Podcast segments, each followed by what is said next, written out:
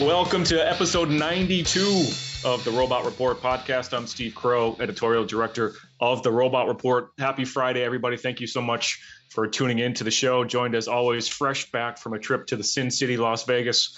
My partner in crime here and editor and founder of the Mobile Robot Guide, Mike Oitzman. Mike, what's going on, man? Good to see you. Good to hear you. Good to see you. Welcome back. Yeah, it's good to be back, Steve. We're, you know, now we're here in smoky California. We got a couple of fires that are making making the smoke is back. So it's the smoky season here. Yeah, you were saying this is the first one of the season. Is that what you were saying before? It's, it's the first one to blow in our direction. There have right. certainly been other fires, but uh, and and kudos to Cal Fire for just knocking everything down quickly, except for what's happening up on the Oregon border. But uh, yeah, it, it, we knew it was inevitable, right? So, but nothing to nothing that you and your wife are concerned about. No, well, we're yeah, for the moment we're we're we're safe. Yeah, um, you know, but our hearts and minds go out to the folks that are in harm's way east of Sacramento. Yeah. Jesus. Um, all right, so we'll be safe there. Uh, we're going to get into Mike was out at the commercial uh, UAV show in Las Vegas this week, so we'll get uh, a debrief from Mike here in a few minutes on that show. But we do have to talk quickly, Mike, about our upcoming events: Robo Business, the Field Robotics uh, Engineering Forum. They're co-located together out in Santa Clara, California, uh, October 19th and 20th we have basically the full agenda announced. You can check them out at robobusiness.com, fieldroboticsengineeringforum.com uh, as well. But we want to plug the career fair that we're going to be running at the show on October 20th. So it takes place right after the event ends. Uh, it's open to anybody who's looking for is, is it your first job in the robotics field? Are you looking for new opportunities to advance your career or change up what you're doing? In the robotics field. It's open to everybody. Uh, it's opportunity for both job seekers and hiring companies to meet people in person. We've done this several times already with our friends at Mass Robotics. We'll be running this one as well.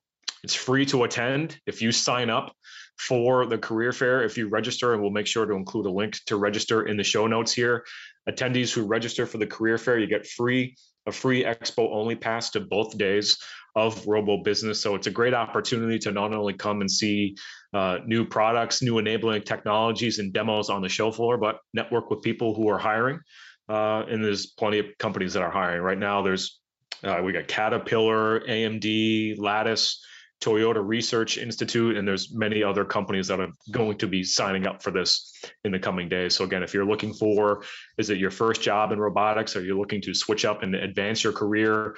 This is the perfect opportunity for you to do that. Again, takes place October 20th at the conclusion of Robo Business out in Santa Clara, California if you want to sign up, you can go to robobusiness.com. Again, we're going to have 100 plus exhibitors there. There's going to be 60 plus speakers, uh, Pitchfire robotic startup competition, a startup workshop, tons of networking opportunities, and much, much more. Just this morning, we announced the opening keynote of the show, with which is Anthony Jules. He's the co-founder of Robust AI. I think they were founded in 2019, of course, with Rodney Brooks, Henrik Christensen, Mohamed Amer. Anthony himself has 30 plus years uh, in robotics, AI, machine learning. He's a tremendously well known and, and, talented guy in this field, and he's going to give sort of a far sighted look into the future uh, and, and, how to design and develop robotic systems that can truly collaborate with humans. So we're really looking forward to that. Again, if you want to check out everything, go to robobusiness.com. Also on today's show, Mike, is Kishore Boyalakuntla. He's the VP of products at Berkshire Grey. They've been in the news several for several reasons recently, including a, a pretty high profile partnership with FedEx. You did this interview with Kishore while I was out on vacation. So just quickly tease it. What, what are people going to hear from Kishore here in a few minutes? Well, the Kishore's vastly experienced in as a as a product leader. Um, he's running the product team, uh, product management at, at, Berkshire. So the conversation we talk about, you know, the roadmap, how they work on the roadmap, some some product management related things. So geeking out a little bit uh, there with the fellow product management leadership. So uh, it was fun, fun, uh, you know, honest conversation uh, about what's going on with products at, at Berkshire. Yeah, absolutely. So again, we'll play that here in a few minutes. We do have to get into a couple quick news items and recap Mike's experience at the commercial UAV show. Again, we have you folks covered with our network of robotics sites. You can check us out if you don't already at the Robot Report, Mobile Robot Guide, Robotics Business Review, and Collaborative Robotics Trends. So Mike, just take us through your your at the show for what? Two days? Was it two days you were there? Yeah, I was out there for Wednesday and Thursday, three day show, but went out for for two of the three days. And, you know, it's been probably, I don't know, four or five years since I last attended this event. And man, it was way bigger than it's been in years past. I think they had a record number of, of uh, vendors there. So that I think is a is sort of a bellwether for what's going on on the UAS UAV side of the world. So good news that that that market's growing. Um, and they had lots of great content for sub markets like search and rescue. So there's a whole three day track on search and rescue, on agriculture, on autonomous drones, a separate track just for drone autonomy.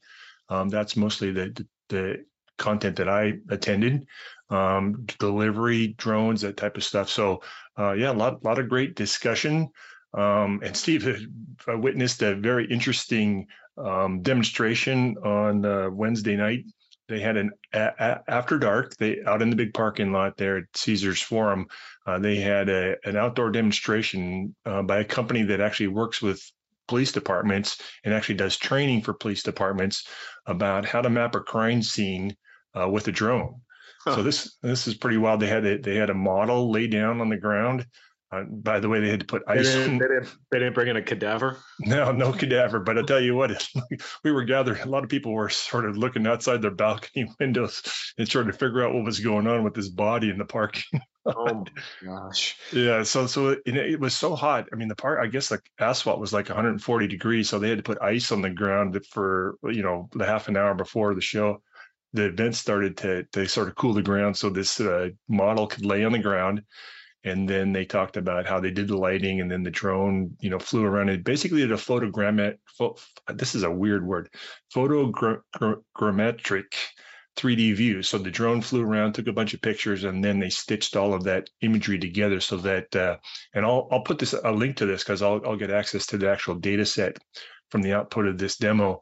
Um, you get a you know a, a, 3d image that you can fly around in and look at uh, you know the actual scene afterwards. And I guess, you know, basically they were talking about if you go through their class, which I think is a whole day long class and then hands-on experience, it can become evidence for an actual criminal criminal trial. Oh wow. Yeah. So that was that was interesting. Never seen anything like that before, but that's definitely an emerging market for the use of drones. Now, nothing automated in that whole thing. They still, I get still manually done, but I bet somebody's gonna come up with you know an automation that helps run that that whole imaging you know at some point in the future. What else? What are what are some other were there some other major trends that you saw or some big announcements from companies that you you saw? Yeah well first of all i think one of the note things that i noticed about all of the equipment was that that a bunch of hexacopters and octocopters now seem to be the big the big thing because everybody's trying to carry heavy payloads and you need the big copters. And everything was huge steve. I mean we're talking about three four five six foot diameter hexacopters and octocopters it just looked frightening right? You would not want to be anywhere near one of these things when they take off just because no i think that's what the general public really doesn't know. Again a lot of these videos any robotics company, you know, if it's a self-driving car, you know, they they really jazz them up and they're creative with their editing process, all that. They're really loud. At least they used to be. I'm, I'm sure these as they're getting larger, I can't imagine that they're also getting quieter. They're only no, it's you know that's a, that's a big problem for the drone delivery space. You know, a space that really hasn't taken off like everybody thought it would. Can you imagine how loud it would be if you had these massive drones flying the town every day, multiple times a day. Nobody really wants that. Yeah, well, that's and I think that's what's what's evolving here. Um, and there were two a couple. there were two significant announcements related to that that that happened during the show this week. First of all, Matternet, um, one of the leading drone delivery solutions uh, out there out of Switzerland, and the drone Matternet uh, M2 drone has achieved a type certification by the FAA. They are the first company worldwide to receive that that type certification. So that really what this means is that they can now, uh, and it took four years to get this done. um, but they've approved their safety and reliability of the M2 aircraft, and it means that now they can fly over people, they can fly over um, buildings that are occupied, all of that stuff. Uh, and it really what it means uh, that they now have a process that they, the FAA does that they can evaluate, you know, an airframe like this for its safety as well as all the process flight operation processes for Matternet, and that'll now be they've set the bar. It means that all these other companies now can follow suit and get uh, also receive the type certification. So I think that we're right now in the starting gates for a burgeoning, um, you know, market that's going to explode now. Uh, not literally, but it's yeah. gonna, it's going to be an explosion of applications. And then the, also the FAA Beyond Visual Line of Sight committee also uh, released their report, and it was a very interesting keynote with committee members there talking about how they went through this process. And so it's been like 18 months, uh, 24 months of work here where they worked with all of the industry to come up with the rules for beyond visual line of sight operation for drones. And now that will go into the feedback phase that the FAA does for any new rule. And that means for the next six to 12 months now, uh, you can give your feedback on any of the recommendations that are in this uh, report. And then it, within the next, you know, what, one to two years, it'll become a reality now that uh, the FAA will define the rules um, for beyond visual line of sight, and that becomes a commercial process that I think this industry is also looking forward to as well. And in the midst of all of that, I got a chance to see firsthand the Amazon Prime Air machine, which uh, I think is a very interesting design. They are actually they've got you know they're doing this all with waivers, but they've got two operational sites at the moment, one in Central California and the other I think in North North Carolina, where they are running deliveries from uh, Amazon warehouse to customers with this drone. And this is a really novel looking drone. It uses both fixed wing, but it, it's you know it's got like this circular. I don't know how to describe it, but it's got this circular wing structure around it with I think eight props on it, and uh, you know never never lands. You you basically fly over to your to your yard, and it gets within about a foot of the ground, and then it sort of drops the package out the back and then takes off again. So that's you know interesting that that you know we're this is going to become a reality here. I think within probably next three to five years, that uh, you know folks like myself who live in a rural part of the, the country could could actually get deliveries done, right? Yeah, I don't know. I'm just skeptical. I'm just very, I'm just very skeptical. I mean, this yeah. stuff's been talked about forever. And yeah, well, I think the big thing here is the FAA is, is fully engaged now. The work that's being done there, that, that's always been the big hurdle, right? So they've sure. said since the beginning, flying over people is verboten. You can't do that. And so now that you know they are been working with the industry, the maturity that's happened, and a lot of that's about flight processes. You know, describing um, the pro the flight process if the drone is to fail. You know, while it's flying over somewhere, how does it get out of the air safely without crashing? Right? How, where does it land? How do they recover it? Right? You know, what things are on, what is the redundancy? Do you need double redundancy, triple redundancy, that type of things, you know, for the aircraft to be able to get safely out of the air as opposed to just failing and falling as, you know, a lot of the consumer drones may do if there's a problem, right? Yeah, I think that's, you hit on tracking these. How, how do they track these drones? That's to me, mm-hmm. I know there's some some technology and software systems out there to, to do that, but even that it's a really complicated process or, or problem. Uh, mm-hmm, I'm not mm-hmm. sure how they figure out how they can monitor every potential drone that's in the air at, at all times. Yeah, um, yeah, seems right. like a nightmare, but at, at, least they're they're seemingly moving forward, and certainly the the certification that Matternet received, you said it took four years. Certainly, it's not going to take four years for other companies no. going forward. I wouldn't think. No, think it just took this. It took this long because it was the first time through first time through, they were setting all the rules. They were talking through all the process. They were documenting the heck out of it. You know, as all of that work, hard work was done. And now it'll just be a cookie cutter process at some point from this point on, right? Yeah. I always just come back to how, you know, I've talked to a lot of other folks in the drone industry, the commercial drone industry that have been so frustrated by this process and just how mm-hmm. long. I remember talking to um, Helen Greiner about this on an earlier episode of, of, the podcast, I believe. So, of course, she's one of the co-founders of iRobot, and then she founded CyPhy Works, which was a commercial drone company. Mm-hmm. I think kind of I don't know, pioneered. I, I, don't know if this is accurate or not, but certainly they were one of the earlier companies to build a tethered drone. That's what they built was a tethered drone to yep. enable longer flight times, right? So they ended up doing a lot of work with the military over in Afghanistan just because of the lack of progress that was being made or even allowed in the US because of the FAA. And she'll tell you, and, and a lot of other folks would tell you that these BVLOS flights were capable many, many moons ago. Um, right. But yeah. Well, you know, I, I, understand the FAA's job. They got to be diligent about this. They got to make sure they go about it the right way. It's just, you know. Yeah. And, and Steve, the other thing that it's important to note starting next week, I think on the 15th of the month, now every drone, consumer or commercial, and even RC planes now, for the RC hobbyists, I believe it covers them as well. You have to have a transponder now on your aircraft if it leaves the ground um, that tells everybody else that this aircraft is in the air and where it is. So um, that's now that that happens next. That starts next week. So and that's where it gets complicated, right? So and I don't know enough about this. Yep. Is there a way? It's not like these drones can't fly if that transponder is not enabled right? But you can get you can. I don't understand all the rules. I, I need. To, I'm going to dig, dig a little deeper into to this as part of this my my story. But but yeah, it's what's missing is that, um, for example, the way that eh, you know aircraft transponders work today, you have other aircraft can see where other aircraft are related to each other, right? Right. Sure. And and while each air, each of these drones now have to have a transponder that says they're in the air that ID, you know the air you know the the aircraft.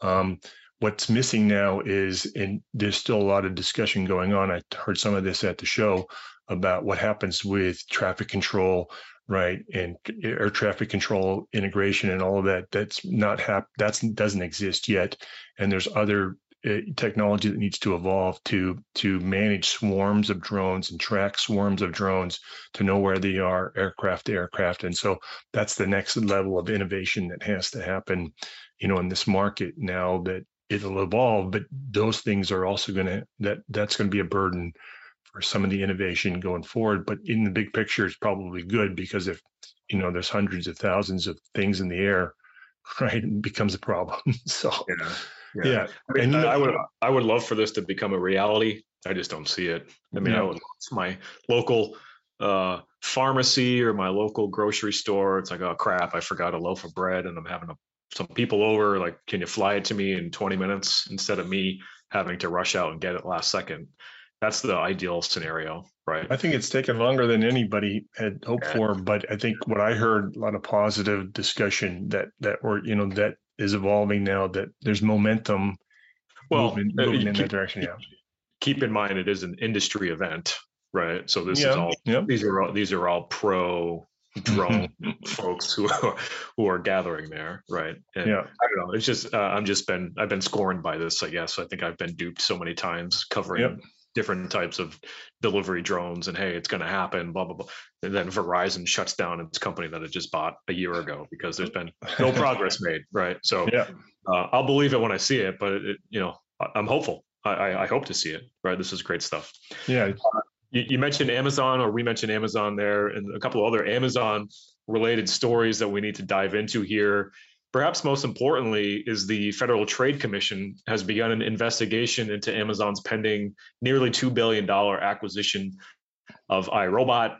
Of course, the concerns here are what's really happening with the data mm-hmm, that is mm-hmm. captured by iRobot's Roomba robot vacuums. And then what does Amazon do with it? Does it somehow give them an unfair advantage in the retail industry. So there's some examples. Uh, this was first reported by Politico. So we'll make sure that we link to our story about this. But again, I've already said I don't really think that this is even a thing, that Amazon could have an unfair advantage with consumers.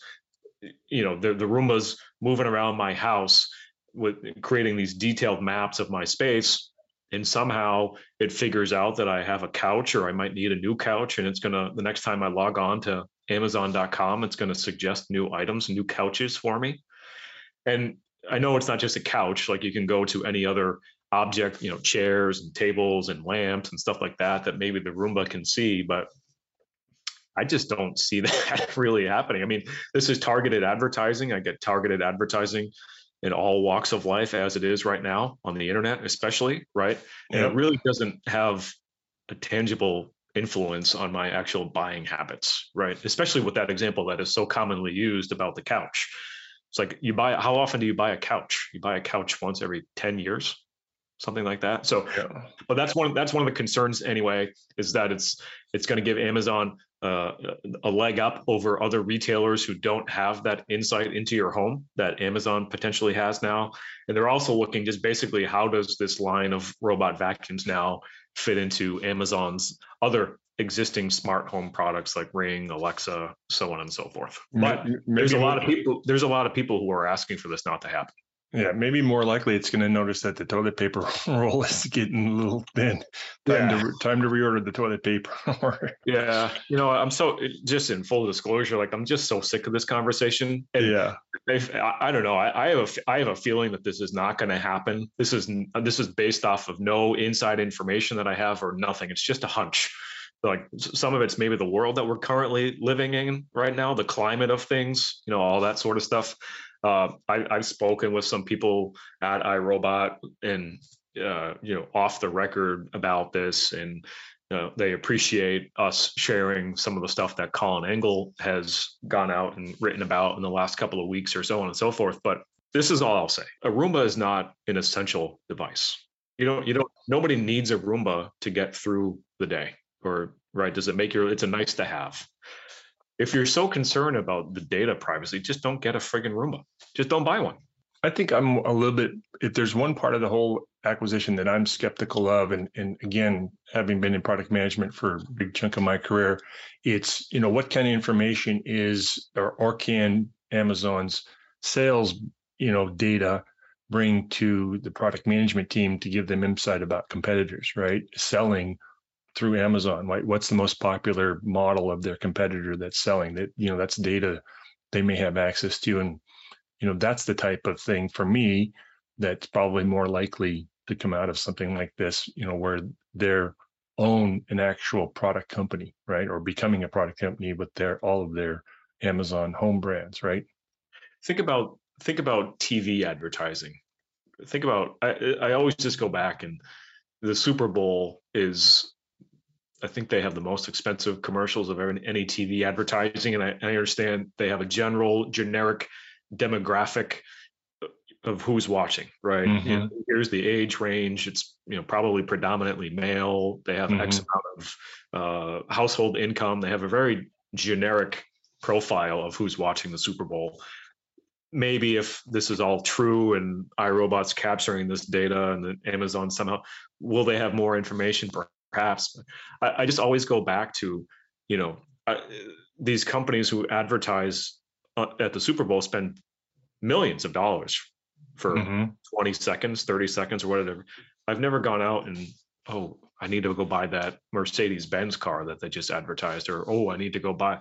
You know, it's like if you have some self control, it's just like, I, I just don't understand how this is going to influence. There's so many other areas in life where you're being watched or data is an issue if people really have a problem with this like get you know are they willing to get rid of their cell phones like yeah do, that's do people do people understand how much information apple and google know about? They know about our literally they know about your physical location. There's there's all sorts of ways where again if if you're using your gps or google maps or apple they can they're literally tracking your location probably at all times of every second of the way right? Where's maybe there's been outrage about that but are people willing to give up their cell phones? Or are we willing to give up our our computer use and our internet use and facebook. I mean jesus like yeah. I just don't understand the outrage about this specific example. I just don't get it. I mean it's a robot vacuum. Is it a nice to have? Yeah it does a decent job of cleaning my house. Sure. Just don't buy one. And I think the the interesting part is there's a lot of people in the robotics ecosystem that are are are saying this. It's not, you know, mom and dad consumer. Mm-hmm. You know, it's people who and maybe maybe it's because they're a little bit more educated about the topic or whatever. But I don't know. It just seems completely overblown. But there's a lot of advocate advocacy groups now who are actually they wrote an open letter to the Federal Trade Commission asking them to not to, to strike down this pending acquisition. And I have a quote here. And again, we can link to the open letter in, in, the show notes if we want. But again, this is part of maybe I'm misreading it. Maybe you can set me straight on this, Mike. But the quote is quote, Amazon seeks to unduly expand its market power by eliminating a competitor through acquisition rather than through organic growth. The company also aims to minimize fair competition by exploiting consumer data not accessible to other market participants. That's the end of the quote. So we kind of just touched upon that second part, right? Uh, exploiting consumer data. The first part is where I'm confused. Amazon seeks to unduly expand its market power by eliminating a competitor. I know that they've done this in the past. I know this, you know, they buy up, I think one example was diapers.com. They bought up diapers.com and then they just killed it, right? So they bought it to get rid of it. Well, it, yeah, I mean, and that's an example where they've got a They've got an Amazon white labeled products, you know, competitors. Yeah, but iRobot is a competitor of Amazon. No, I don't know. Yeah, like, what is Am- Amazon's? But that's what the, that's what this advocacy group is saying. Yes, they're looking to expand its market power by eliminating a competitor. That competitor being that, iRobot, right? That doesn't make any sense in this case. Yeah, I agree. So if you look at, you know, I, iRobot is most known for the Roomba, mm-hmm. uh, robot vacuum. Mm-hmm. They don't have any other cleaning robots is their thing, right? They don't have any other type of consumer robot. I know they've been working on the lawnmower for 20 plus years. It's has major problems. They swept it under the rug. They blamed it on COVID. I've been told it's not because of COVID, that it just doesn't work very well. I and then Amazon has this Astro robot that also doesn't work very well and doesn't do anything. Hmm. So is that how they're trying to make them out to be competitors? Is that they both work on consumer robotics? I mean, it's two vastly different types of consumer robots. You know, so so Steve, if we've got any Amazon folks listening or iRobot folks listening, I want to ask them to bring back my gutter cleaning robot. That was the best product that I was uh, uh, anticipating. I bought that sight unseen, but it didn't work. Right. So I would love to have a, a, gutter cleaning robot. That's something that I would buy again if it was functional and, and could clean all my gutters because I hate doing that every year. Yeah. So again, we'll link to this. I haven't read through this letter, the open letter from the advocacy group 100%. But just reading that, it just doesn't, again, I could be missing something. Mm-hmm. If I am, you know, people listening, please correct me one, I, I, don't understand why this data privacy is a big deal. the cat's out of the door, as far as I'm concerned, mm. when it comes to our own sort of data privacy due to other sorts of uh, internet connected devices that we use much more fre- frequently than a Roomba. Mm-hmm. Um, and I just don't consider iRobot and Amazon to be competitors. There just couldn't be, they couldn't be comp- two different companies. Like they, they couldn't be farther apart from each other. Mm-hmm. You know what I mean? Mm-hmm. Um, but again, I, I just have this hunch like there's, people hate Amazon with a passion, right? They just despise the company. Anything they do, people rip on them. Part of it, I, I, understand. I, I just have a feeling this isn't going to happen. I hope it happens because it would be a, a great thing for consumer robotics. iRobot's a tremendous company. They've really sort of pioneered a lot of different things that you're just seeing now in mm-hmm. robotics today. If you ever walk through the iRobot Museum, you'll see all these different uh, robotic systems that they've built and these enabling technologies that they've built many, many moons ago that were too early for their days. There was really no sort of market viability for them when iRobot built them, built them, and you're you're seeing similar things sort of just start to roll out now or in the last couple of years. So I, I just don't think they have malicious intent with what they're doing with their Roombas. I, I just don't see it. A part of me, I, I just have a hunch like this isn't going to happen. Yeah. I don't know. The anyway. the, your the, what's not going to happen? The deal? the deal. I, yeah. I just feel like yeah. I, I don't know. They're they're going to get so much. There, there's a bunch of these people contributing to this open letter. It's certainly not going to be the last of them. I, I just feel like these these the, the people on the FTC who who are trying to make this happen are just going to be bombarded with complaints, mm. and it's going to be such a pain in the ass for them to go through this deal that they're just going to. And I know that's not how they operate, but I don't know. Part of me just feels like this isn't going to happen, which I hope that I hope it happens. Yeah. Um, yeah. I think, would, I think it would be a great thing for consumer robotics. We, have talked a little bit about yeah. combining these forces, right? Combining Amazon, who has they have great engineers, they have unlimited amounts of money, it would seem. And then you combine the robotics expertise and history and knowledge, manufacturing of, ability, and manufacturing, as you've often talked about yep. with the with iRobot. I think it could just be a, a match made in mm-hmm. heaven. Again, iRobot's been trying to find other types of consumer robots that it can sell into your homes for however long they've been around mm-hmm. 30 years whatever it's been and a lot of it hasn't worked out and they know why it hasn't worked out so maybe if they combine these forces maybe they'll find a, a, path forward for other types of consumer robots to to help us out in our everyday lives. So hopefully this happens, um, and we'll we'll make sure to keep everybody updated as the story progresses. Last story here, Mike, uh, again from Amazon. Just happened today. We wrote about it on the robotreport.com, so you can check it out. They've continued their acquisition streak. Mm-hmm. Today, they announced that they've agreed to acquire a Belgium based company called I don't even know if I'm pronouncing this name right. Cloostermans is how I'm going to say it. Uh, they specialize in different types of robotic systems. They've actually been selling products and robots to Amazon since at least 2019. They make products to move and stack heavy pallets and totes, and they also make robots to package products for customer orders. And again, Amazon's been using both of those products since at least 2019. Obviously, Amazon's buying iRobot. They've acquired in the past Dispatch, they've acquired Canvas technology, they've acquired Zoox. I might be missing one or two. Uh, Kiva Systems way back in 2012. So again, it just seems like Amazon is is continuing to fit, try to figure out and, and bring these products in house that can help it scale up its e-commerce business. Yeah, and they're, they're you would think who is this startup? Cloostermans. yeah, yeah, yeah, yeah. But 140 odd year old company. So definitely a company that's been around for a long time, probably right through the industrial age, but uh, now doing robotics. So in, yeah, again, an acquisition that's going to help them with their throughput of their warehouses. Yeah, Cloostermans, if that's how you say it, founded in was it 1884? Yeah. So 138 years old, closing in on 140 years of existence. I think they've been a family owned, certainly a privately owned company, and maybe family owned mm-hmm. that entire time. I, it, their website, like I hate to say it, their website is horrendous.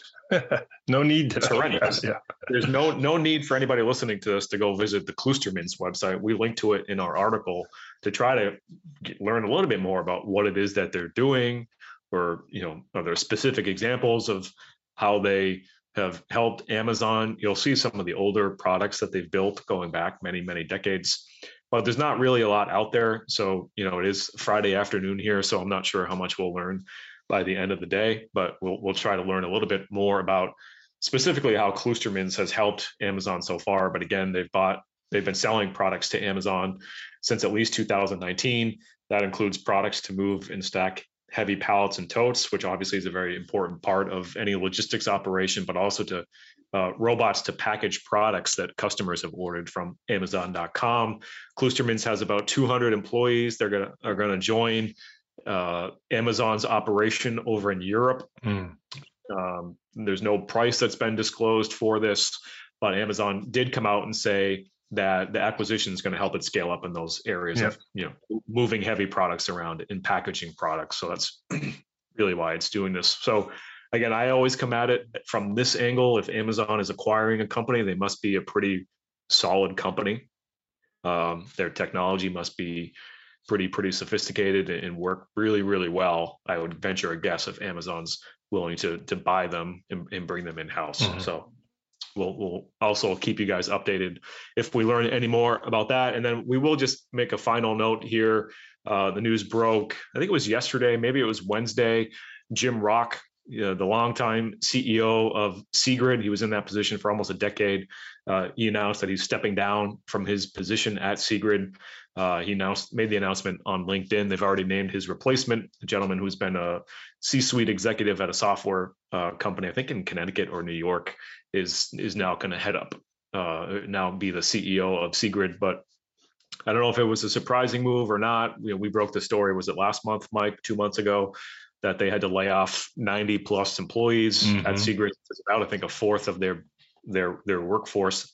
I don't know if these two events are related. Are they unrelated? I don't know. I haven't reached out to Jim but just an interesting nugget that one of the more well-known, I think, uh, reputable developers of AMRs uh, their CEO just stepped down. So it's a little bit of a newsworthy nugget, don't you think? Yep, yep. And uh, you know, again, another pivot point for them to sort of maybe change their direction, retrench, rethink, uh, you know, what the next step in the future holds for Seegrid. So we'll keep following this and following the progress of Seegrid as they move forward.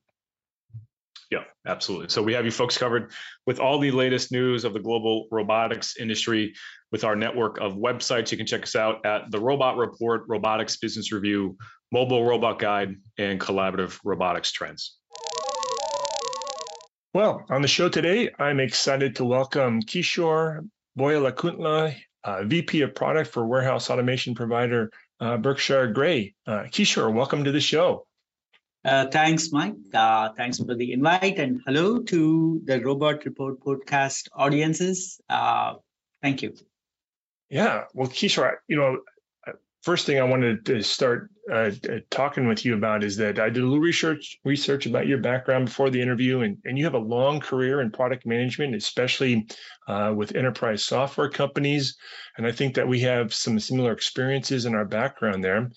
Um, but to, to, begin with, I wanted to, I'm curious, can you tell us a little bit about how you made that transition from product management uh, in a software company to product management in a hardware or robotics company? I know you had a, a, a, a stay with a, company, a 3D printer company. Maybe yeah. was that transition. Tell us a little bit about your experience um, of product management, leading product management you know, in that transition, the differences between a pure software company and now a company that's got hardware elements to the, the product portfolio? Sure, Mike. Um, what's common to both software and hardware products and product management is solving customer problems. Yeah. Um, and translating customer needs to internal storytelling, to epics, to creating the right products for end customer. So at mm. the end of the day, that's very common between the two. Uh, product management is a profession I love.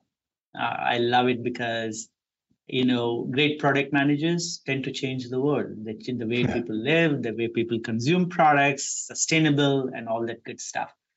Uh, i've been very fortunate early in my career uh, working with amazing mentors at solidworks. Uh, solidworks is a cad product that mm-hmm. is used around the world.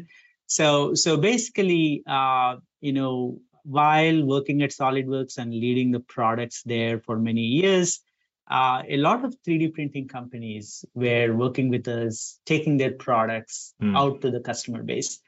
Uh, at SolidWorks, we had one of the best channels in the world. These are resellers that sell our products. And we saw engineers actually, the people that were designing our tool, designing using our software, also 3D printing the parts they were designing. So it's the same user mm. doing two things. And so it was natural for a lot of 3D printing companies uh, to come talk to us and uh, partner with us, build solutions on top of SolidWorks, and in fact, co market it into the marketplace with the same channel.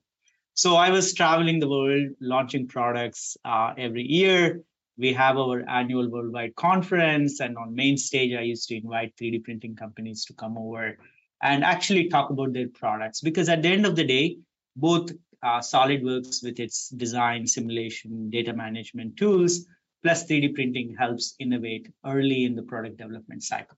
Right yep. That was a very natural extension.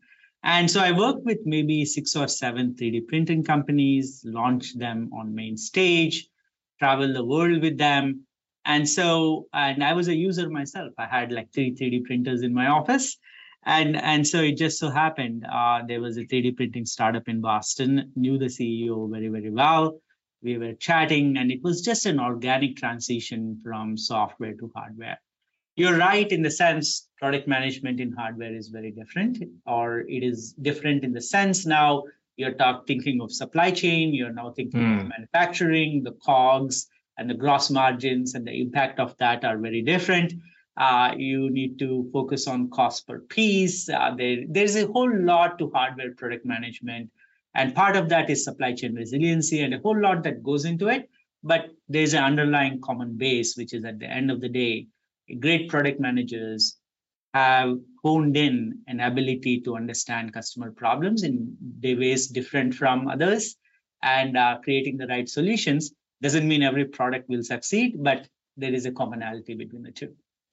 Right. Well, I tell you what, we had john Hirschtick on the oh. on the show uh, a, a, year ago. He's the CEO. Uh, uh, he was the CEO of SolidWorks, co-founder, a founder of SolidWorks, and founder of OnShape. And I think that's one of my favorite interviews. So I'm sure you you talked with John. He's a, he's an incredible human being, and of course loves to talk. He's, he's just an incredible guest. Yeah, he's an incredible human being and a good friend.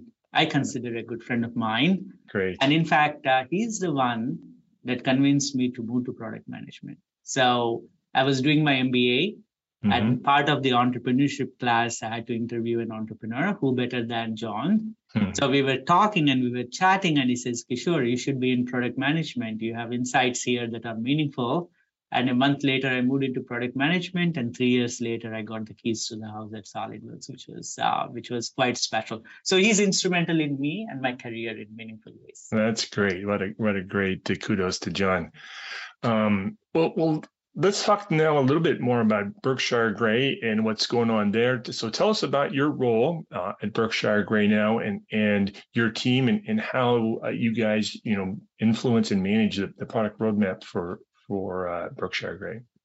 Yeah, so so uh, before I talk about my role, I should talk about the people at Berkshire Grey. Mm. Uh, an amazing group of individuals uh, that are customer centric and focused and deeply, deeply care about hitting or exceeding the customer KPIs. And that begins with our CEO, Tom Wagner, the core engineering team that joined early on. And so my transition into Berkshire Grey and robotics was incredibly easy because we have a great group of people doing some amazing stuff.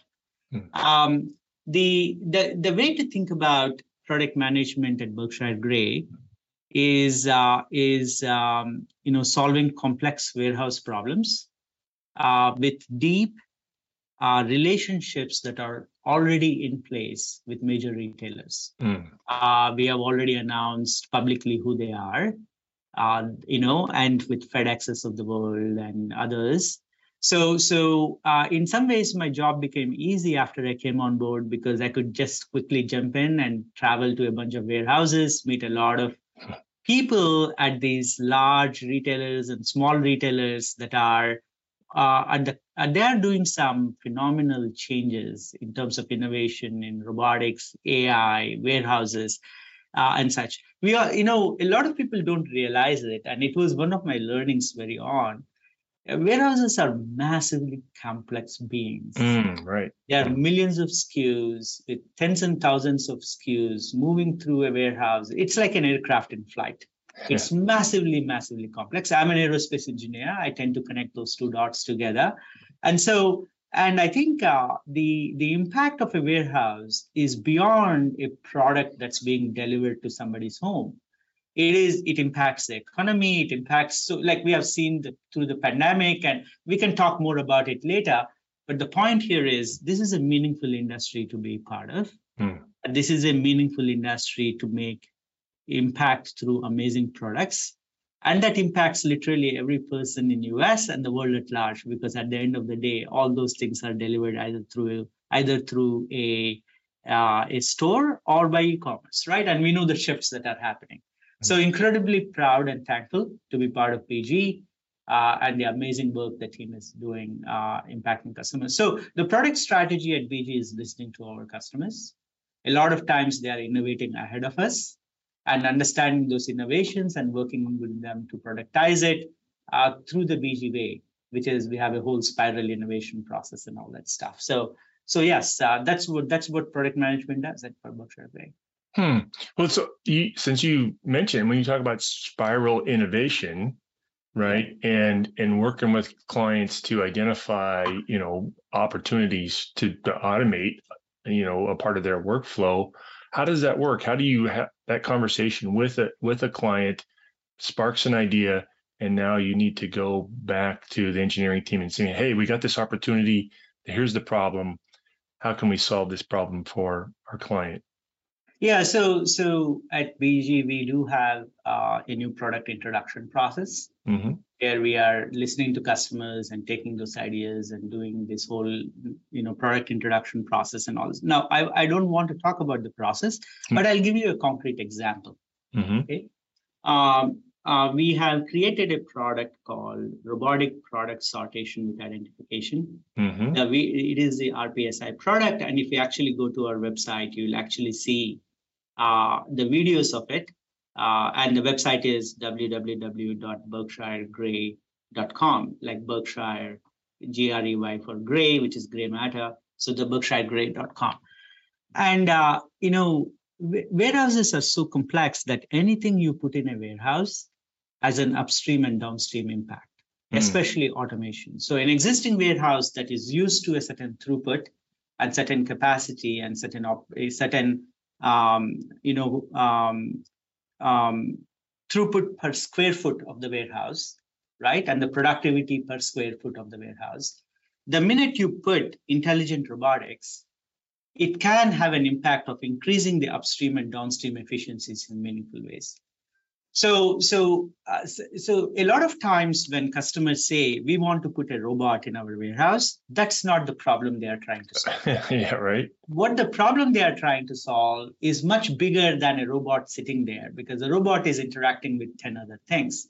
Mhm. So, in the case of robotic product sortation and identification, and if you see the video carefully, we solve many problems for uh, our customer. One, uh, packages. Packages are notoriously hard because because they tend to fold into Hmm. themselves. They, are, they don't have a regular, they are irregular shaped objects. And the packages can be made of paper, made of plastic, made of uh, made of any number of different materials that are there today and may come into the future. So the first is how do you take a heap or a big, uh, uh, you know, somebody throws in 10 bags of packages into a hopper. How do you singulate it to a robot? Mhm. right because uh, because that was a problem to solve and we found a way to take this heap of packages and bring it up a conveyor while coming up singulating it with ingenious simple solutions by the way. Hmm. and that is the key. In robotics in warehouse robotics you cannot make it complex. And i will talk more about it later why. And then it comes to our robot that actually picks it. Now uh, the, the problem that needs to be solved here for this customer is zone skipping. In other words, you need to singulate it to a particular zip code that it's Mm. going to be delivered to. So it Mhm. was not just a picking problem. It's a, it's a problem where we need to singulate stuff from a heap of packages which are notoriously hard, then pick it, and then identify it. So we actually saw created a whole new product called Hyperscanner. Literally, here's what happens the package is dropped through the air, traveling few feet. And while it is going, there are an array of cameras with lights taking several hundred pictures of it. And in a millisecond, we stitch all of it together to identify the zip code with PDF 417 and everything. And, and uh, with software, we can actually tie in that data to the, the, the package that's there. And then we do a secondary check to make sure it's going to the right place. And then we had to actually innovate on a whole uh, conveyance system that actually there's a sweeper that sweeps it to a small um, you know bucket that catches this particular package and then it travels and puts it into a bag that goes to a certain zip code. And once it is full we tell the line operator that hey come take it out right? So uh, I, I personally think it's a mistake for any robotics company to say here's my point solution. Mr customer you're on your own go Hmm. implement it and now you figure out how to make it work. It's not going to happen. Now the the i think that is technology wise this is incredibly interesting. But Mhm. the thing that is i got away which was amazing is when i went actually to the, our customer site. They did not hire a robotics engineer to use it. It's the same line operator. The usability is so simple that they literally go to our human machine interface the hmi hit the play button uh, we have very very very high accuracy rates and in fact with the customer uh, when we sell our systems robotic systems intelligent robotic systems we actually uh, assign to a kpi and the kpi has many components uh, units per hour uh, Mhm. uptime accuracy rates and all that stuff and consistently we exceed those KPIs, right? In other words, the risk is taken away by the from the customer standpoint. At BG, we are responsible for delivering the KPIs. And so, so when you talk to me about when the question is how do you create products and how do you innovate, it's about understanding beyond a simple question, understanding the challenges at the customer side mm-hmm. at a mm-hmm. system scale, and co-innovating with the customer the system level solution with software orchestration and uh, usability and everything else and out there. Uh, right now, we have several tens of systems at the customer side uh, operating at uh, um, you know very high UPH, more than a human human capable UPH, and very very high accuracy that they're very happy with us. That kind of resulted in in some ways you refer to the uh, FedEx thing that happened. So so that's what we do at BG. You know, uh, we have a lot of core technology innovations. Mm-hmm. Uh, we understand the customer needs, and based on that, we stitch system level solutions that can change the trajectory for the customer in terms of cost per pick uh, and uh, productivity per square foot. Um, you know, and all that good stuff that needs to go to make them profitable, competitive, you know, be able to compete in this really low margin market space and all that good stuff. Right. And I think the thing that you point that you made about sort of robot provide uh, companies and solution providers, you know, looking at the warehouse space compared to sort of the classic manufacturing industrial automation space, um, you're more than just a single robot provider. You've got some custom technology there. You also OEM some other pieces of your part, but you're a solutions provider. You're providing sort of an end-to-end solution that come come in and, and help solve a, a much bigger problem than maybe just a single sorting work cell, which of course you can do, but you've got other pieces around that, upstream, downstream, a variety of step points along that process of inventory to pack out and, and out the back door type of, uh, and as well as ingest, uh, you know, product in. So um, I think that's one of the differentiators for that that um, Berkshire Grey presents. It's sort of it, for me, it's sort of hard to put you in a bucket other than yeah. to say you're a solutions provider, but you're sitting right next to other sort of point endpoint providers who have a piece of the solution but don't have everything else around it. As you said, the customer's left to yeah. figure out the rest of the integration issues for that. Uh, I, I, believe that uh, our robotic picking system is maybe, uh, you know, um, they perform exceptionally well industrial scale at the accuracy and throughput that the customers are looking for. Mm and uh, and we are incredibly proud of the team that built this stuff. Absolutely. Yeah, I think the other pro- problem that you identified, which is sort of different than the classic manufacturing robotics um, example, is that uh, the type of packages that you're ha- helping or handling, the type of packages that you're ha- handling, uh, vary um, depending on the SKU that the customer bought and how that's you know being assembled compared to the classic manufacturing work cell, which can be optimized for a single set of parts. So a single gripper that's you know highly optimized yeah. for to do a rep- repetitive task over and over and over very quickly, but not much variety, right, in terms of of what that's handling. So a, a much different and more difficult robotics problem to solve. Mike, I want to build on something you touched and this goes back to building products and uh, and product management and especially back to what bg does the, you know when we when we have something called a spectrum gripper okay? mm-hmm. and uh, we never well and said this is going to be our gripping technology when we started we said what are the world SKUs that are out there that needs to hmm. be right so we went and got like huh, tens of thousands of different SKUs and we created this spectrum gripping technology that picks 100% of them within our bounds, which is our pick, you know, our picking does a certain weight limit. And below that weight limit, doesn't matter what you throw at us, we will pick it. For example, the loofah that we have in, you know, we use mm. for showers, that is very porous, right? So we pick that, no problem. Broccoli, no problem. Cauliflower, no problem. Boxes, no problem. Packages, no problem. So what this means to customers is that they have a product with Berkshire Grey and their business model can change. Their SKU sets may change. Their end customers may change if they are 3PLs. Doesn't matter. You have a solution that will accommodate whatever the customer demands today and into the future. So this is where the flexibility of automation that can actually very quickly adapt to changing customer needs and changing customer product types.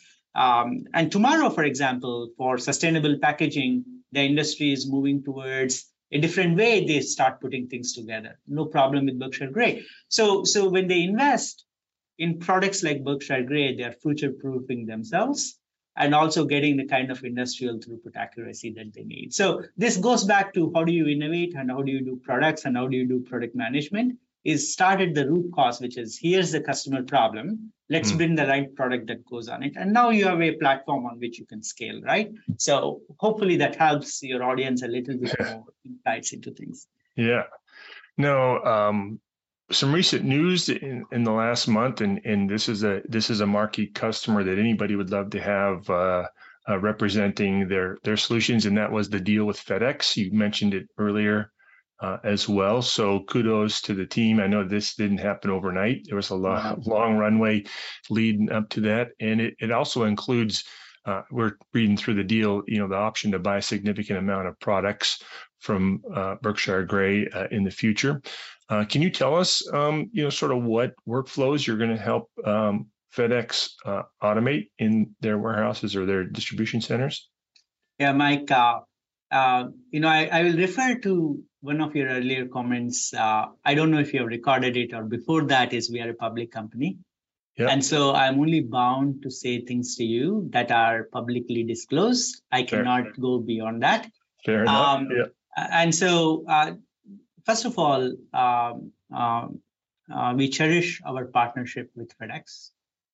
Um, you know, um, they are more than a customer. Uh, they help us co-innovate our products with them. Mm-hmm. And I think we cherish their deep trust in Berkshire Grey's ability to solve very, very, very complex problems mm-hmm. that they want to solve in the in their warehouses based on their roadmap or where where where FedEx wants to be. Um, so so um, the the thing that I can tell you is that uh, the robotic product sortation and identification that uh, we talked about earlier is is uh, and the, how well it works in their warehouses is maybe uh, the ground on which FedEx built the trust on Berkshire Grey. Mm.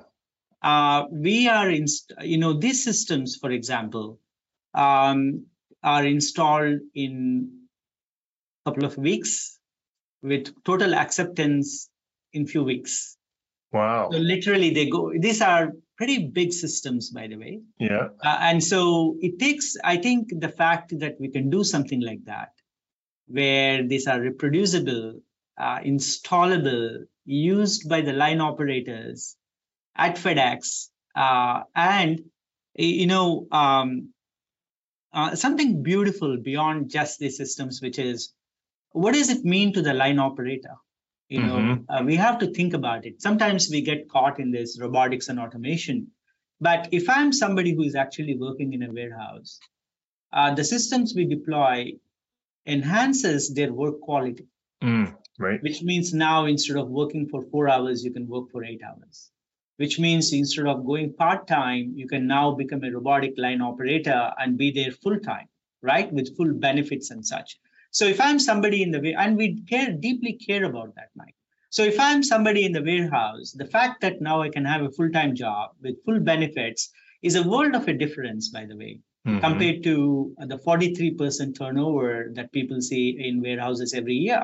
Mm, and you can't hire fast enough because you're bleeding. It's like a bucket with a very big hole in the bottom. The more you pour on the top, the more people are living at higher pressure in the bottom, right? So that's just not sustainable.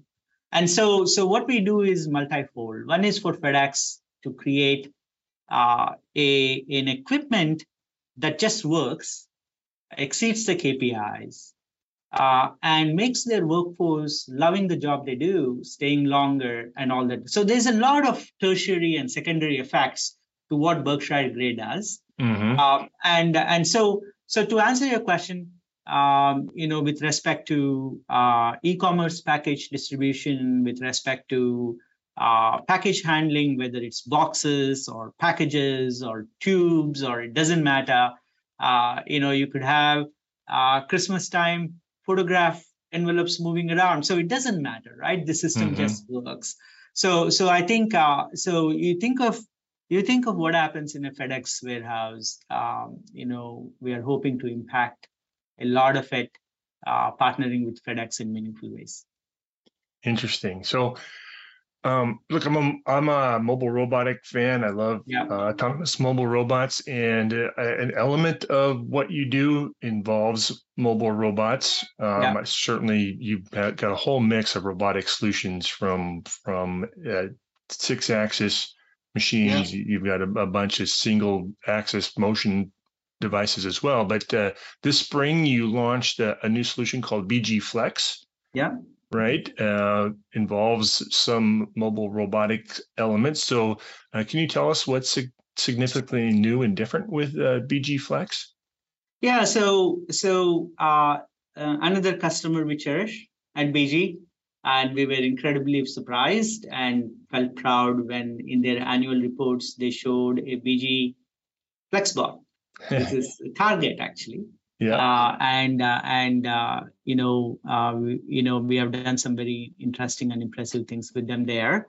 Uh, we built on top of it um, where basically um, you know as, as, when you think about this um, the how customers are consuming products has changed in the last three years it's almost mm like the covid was a shock to our system yeah uh, something that would have taken 10 years changed in three years, and that is e-commerce. Uh, you know, in fact, e-commerce, we, we I know Amazon was taking off, but these were things that uh, you know, hardware, little. But then here comes the pandemic, and everything became. Mm-hmm, mm-hmm. A five thousand dollar TV down to uh, getting groceries to the home became e-commerce. No one thought. I, I remember having a discussion saying no one will buy groceries in e-commerce because you want to go to the store and you want to touch the apple and you want to feel the apple come on now you just get it home because uh, you know retailers have figured out to deliver you very high quality goods and you just implicitly trust your grocer mm-hmm. so so everything has changed and and so um, uh, covid was a shock to our system right and so now when you think about that and you say how am, how am i going to build a warehouse that will service this. Mm. Just think about it for a second. That means you need things to move through the warehouse in a day versus three months, right? You know, store replenishment warehouses, you can get SKUs in December or let's say in June from your supply chain in Asia, have it ready for Thanksgiving or Christmas, and they are stored in very tall shelves and they are storage, not buffers. It's just there. And three months later, when you place an order for a Christmas ornament, uh, here comes uh, either with a manual storage or uh, through ASRS systems, it comes down pallet or eaches or cases, and then it's packaged for you and you sent home. Now, in the world of new age e-commerce, uh, you want things that are fast moving, for example, things mm. that are perishable. And so your inventory turns and how long you store has reduced to a couple of days versus two months, three months. Right. So now when we think of storage, I think we need to start thinking of short-term buffer. Mm. Right? So think of it like your computer where you had a disk drive now replaced by large memory and then you have memory on chip right mm, which okay. is short term fast buffer so what we have done with our bg flex is we have created uh, basically uh, we have coupled basically our uh, fleet of robots that move on the ground and they do an amazing job uh, with low and high density buffer units hmm. so what what happens now is when you think of mfcs and when you think of back of the store, buffer storage, and delivery. And when you think of warehouses where you want to keep things for a very short time mm-hmm. and then you turn them very very fast you need you need a very different type of software orchestration very different type of storage systems And you want storage systems that are very flexible because one thing you want to store might be 12 inches and the next one might be 18 inches and the next one might be. So you want very dynamic density Mhm. things to come out. So we worked with a customer Hmm.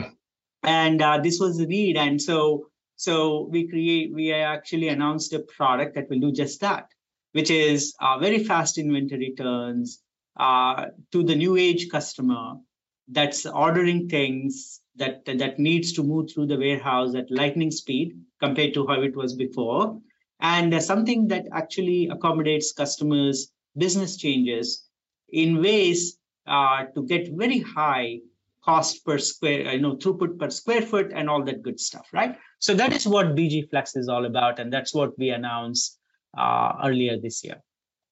And so I think if I'm reading it right, they can a retailer can convert uh, any floor space into a, flexible any to any sort of induction yeah. to to output sort of sortation system. So really, you're using the mobile robots and existing floor space correct hand, handle the orchestration of what's going where, as opposed to fixed conveyors or fixed sorting systems. Is that basically the the design idea? Um, that that's correct, and uh, we can do it in very small spaces.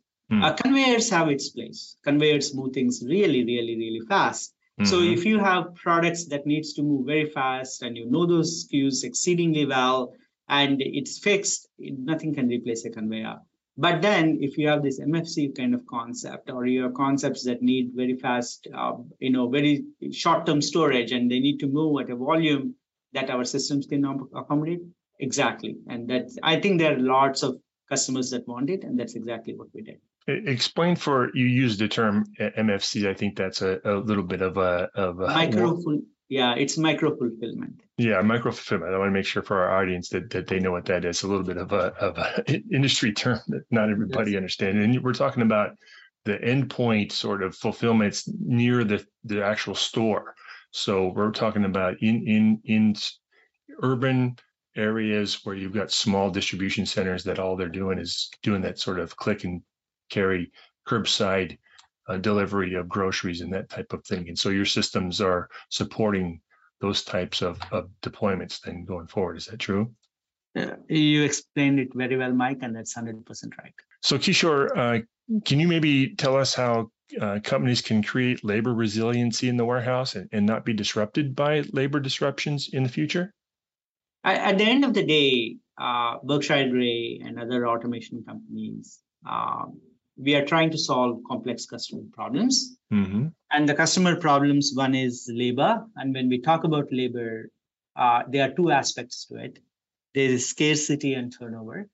Mm-hmm. Scarcity, there is 10 plus million job openings, and there is a 43% turnover. And somehow those two don't map, right? When there is scarcity, you don't have turnover because in most industries, you try to keep your employee and do what is necessary. Yeah. The challenge here is working in a warehouse is just not a human's job, literally. Sta- you know, the expectation is somebody is standing at a station and they are moving things thousand times an hour and supposed to do it eight hours a day and supposed to do it 360 days a year at the wages the warehouses pay, it's just not sustainable. Yeah. Um, the fact that someone needs to unload a truck and that two, three trucks in a shift, it's just not, these are semis that are going. So when we talk about labor, I think there is oversimplification as to what the labor problem is. It's a two part thing. One is the shortage, and the other part is the turnover. And I think people should focus on the turnover as much as the shortage itself.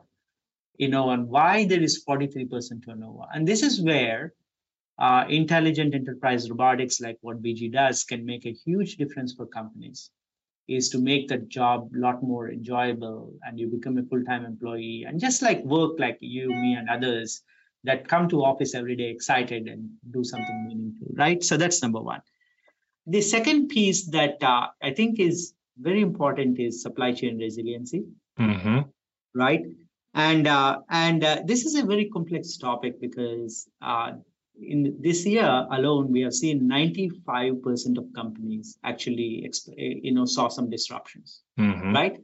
And uh, this is a complex topic in the sense that uh, what happens when supply chain resiliency breaks down? One, uh, inflation goes up. right? The industry we are in, we serve countries and people. So when things break down in our industry, you impact economies, not just individual customers, not Right. like a 3D printer that somebody buys, right? This is like almost like uh, I would say the front lines of what happens in a country. So I think as an industry, uh, we need, in my opinion, including retailers and BG and others, to create resiliency for economies, such that when there are shocks in the system, we uh, we cushion the impact to the people at large. So the mission is bigger than robotics. The mission is bigger than a warehouse. The you know this is a, in my opinion, a uh, highly critical industry to serve the population at large. Right? Uh, just imagine what happened to baby food formula. How can, that cannot happen? Imagine someone having a baby at home and not able to give baby the milk and the food necessary. It's, I just can't even fathom it. Right? Right. So yeah. I think so. There is there is I think as leaders in this industry, whether you're at a retailer or a robotics company, some thoughtful process has to go into how do we make economies resilient with resilient warehousing, with resilient supply chains, resilient uh, stores and e-commerce, and these become critical because it's about competitive differentiation of countries. These are people. So there's a lot that's that is to this. Uh, I think uh, I think uh, uh, you know we can talk about this in so many levels, whether it is um, many places. Now, recently, Amazon had this uh, uh, you know quarterly results, and something I picked up, which I think is really meaningful. They talked about two kinds of costs. One costs that are not in their control, which is fuel and other stuff. But Mhm. what they said is they made a lot of progress on controllable cost and more importantly productivity of fulfillment uh, fulfillment at the warehouse Mm. and the only way you can increase productivity at the warehouse is through ro- intelligent robotics and automation Mhm. i think there is something to learn for everybody here Yeah. which is uh, you need to be ahead of the crisis not with the crisis or not after the crisis so so leadership in terms of strategy and execution is absolutely the key the last one is customer expectations Mm. Right we have seen that change and it is going to continue to change when we talk about resiliency and when we talk about uh, adaptability and flexibility, this is about creating a warehouse uh, and the supply chains in front and the last mile, which becomes extremely critical, Hmm. such that such that there is that resiliency across the board. And and I think uh, that's what I pr- I'm proud of what BG does or Berkshire Grey does is to I think we are doing our part in a meaningful way. And I think there's a lot of acceleration that needs to happen and to the benefit of the people at large. And that's how I see it. And this is, uh, I think, a very important topic, Mike. And as you said earlier, I think the the big uh, disruption that nobody anticipated was the pandemic. So uh, again, that just gave the market the opportunity now to make the investments in solving some of these problems that I think industry had been struggling with because labor's been a problem for a long time. Yeah. And then it was exacerbated by one, the fact that people uh, didn't want to come to work because of the pandemic. Uh, two, they couldn't find enough labor. And so again, um, it, robotics in that case uh, and automation in that case, you know, provided a, a different type of buffer to be able to still fulfill some elements of, of the the warehouse uh, without the need to to to solve that with additional labor, uh, which, as you st- said at the top of the question, uh, was a bigger a big problem. 43% turnover, that tells you it's not Yeah. a job people want to do. Yeah. So how do you make it better so they stay in the job eight hours a day and you create the same kind of uh, the same kind of uh, uh, resiliency with Mhm. labor like other industries, whether it is Yeah. Google of the world, right? You don't see 43% turnover at Google every year. Yeah. So how do we create that in the warehouse? And and that's where I think robotics uh, and automation uh, will play a very big role. Great. All right. Um, well, I think it's been an interesting conversation. You know, one thing we didn't talk about, you brought it up uh, earlier, um, and that was the dance that you and I had about what you can tell me and what you can't tell me about your roadmap. And it's certainly um, a lot more difficult to do that dance as a product manager in a public company uh, versus a private company where the rules are a little bit different, right? Because what you say may influence somebody's decision to invest in the company or not, right? Now yeah. you've got you've got investors as yet another uh, part of the listening public. But what's been your experience about how you manage your team, how you change sort of your portfolio um, discussion, and how you work with the sales team to communicate your roadmap and portfolio futures to uh, prospective customers being in a, a public company versus what you are able to do, uh, say, in maybe in a private company where there's fewer restrictions on on how far out you can communicate, you know, new products, right? Yeah. So, um, you know, I've been part of public companies before, mm-hmm. and really a small young startups were joined after Series A, and then we went to Series B and such. Right. And you do this long enough, and and it comes down to one thing what you want to do is create value a sustainable value for your end customers mm-hmm. uh, that has a large market right at the end of the day that's what you do and you do that whether you're a public company or a private company and that's what we focused on now with respect to telling the world on what we are doing it's a process as a mm-hmm. public company right we have legal team we have our um, uh, investor relations and uh, and uh, basically our ceo or cfo or coo so so it, it, we have to you know there's a due diligence process mm-hmm. Uh, before we announce something or say something uh, because you're 100% right. Uh, you know our um, our accountability to our investors is paramount mm-hmm. and uh, and to our customers is paramount. And we have to adhere to all the standards that are set. So so basically it's an internal process before we announce something. And and so uh, i have to go through that. But at the end of the day you know for me it doesn't matter. It really doesn't matter because uh, you have to create value to your end customers that is that gives Berkshire Grey sustainable competitive advantage. And that creates tremendous value for our end customers. You do that well, the market takes care of itself long term.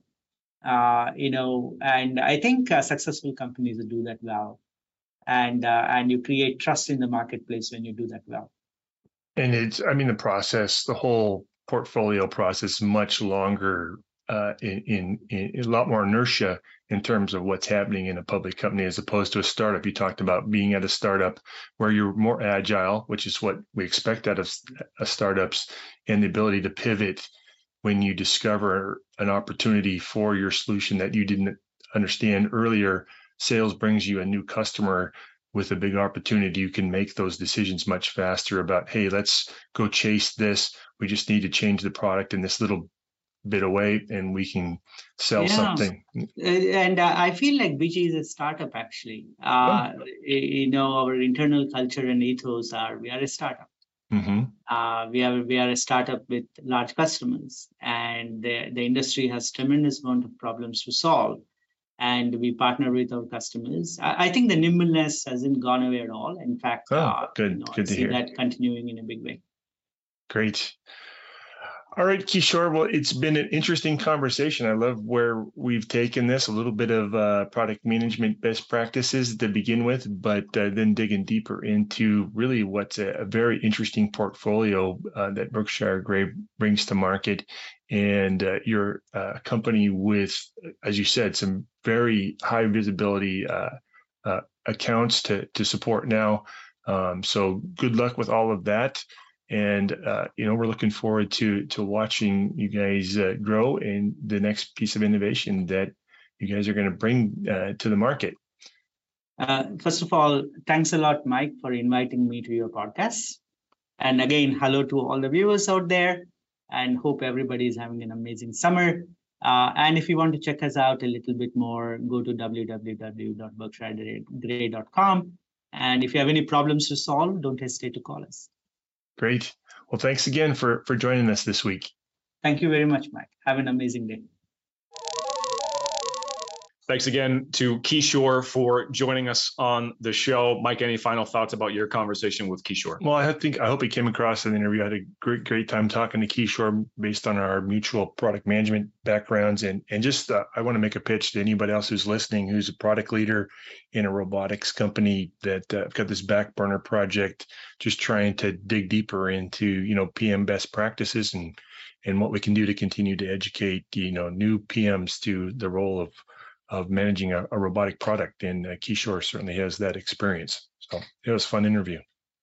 Yeah, absolutely. Nice job as always. Thanks again to, to Kishore and Berkshire Grey for helping us out on the show. Before we go, we just want to mention Robo Business and the Field Robotics Engineering Forum one more time. Two shows co-located together October 19th and 20th out in Santa Clara, California. There'll be 100 plus exhibitors, 60 plus speakers, the Pitchfire Robotics Startup Competition, a startup workshop for anybody who's at a new, really young robotics startup or looking to launch a robotic startup. Plenty of networking opportunities, much, much more. We do want to plug again the career fair, which happens at the end of Robo Business. So just after the show ends on October 20th, there's a free career fair for anyone who's looking to get into robotics for the first time or is looking to make a career pivot to another robotics company. It's free to attend. Anybody who registers for the career fair gets a free expo only pass to both days of robo business. So not only is it a good opportunity for you to network with your future potential employer but you can also peruse the show floor and check out some really cool robot demos demos of enabling technologies, network with other people there. It's going to be a really great time. We're hoping to have a, a, a demo of Agility Robotics Digit biped robot at the show as well, and many more exciting things. If you want to check out the full agenda, check out the exhibitors, check out the speakers, and all the fun stuff that we have going on at those two shows, you can go to robobusiness.com to learn more. Reach out to Mike or myself if you're looking to learn a little bit more. Happy to help get you to the show. New episodes of the Robot Report podcast drop each week. You can find us wherever you listen to your podcasts Amazon Music, Apple Podcasts, Google Play, SoundCloud, Spotify. You get the idea. We'd love for you to leave us a review. Give us a five star review. Get this podcast in front of more listeners to help move this industry forward and to help educate everybody and, and share some insights from some of the experts that we have on here each and every week. We'd really appreciate it. Uh, if you haven't subscribed, do that. Leave us a rating you know the deal. So, on behalf of Mike Oitzman and the entire crew, I'm Steve Crowe. Thanks again, folks, for tuning in. We'll talk to you again next week.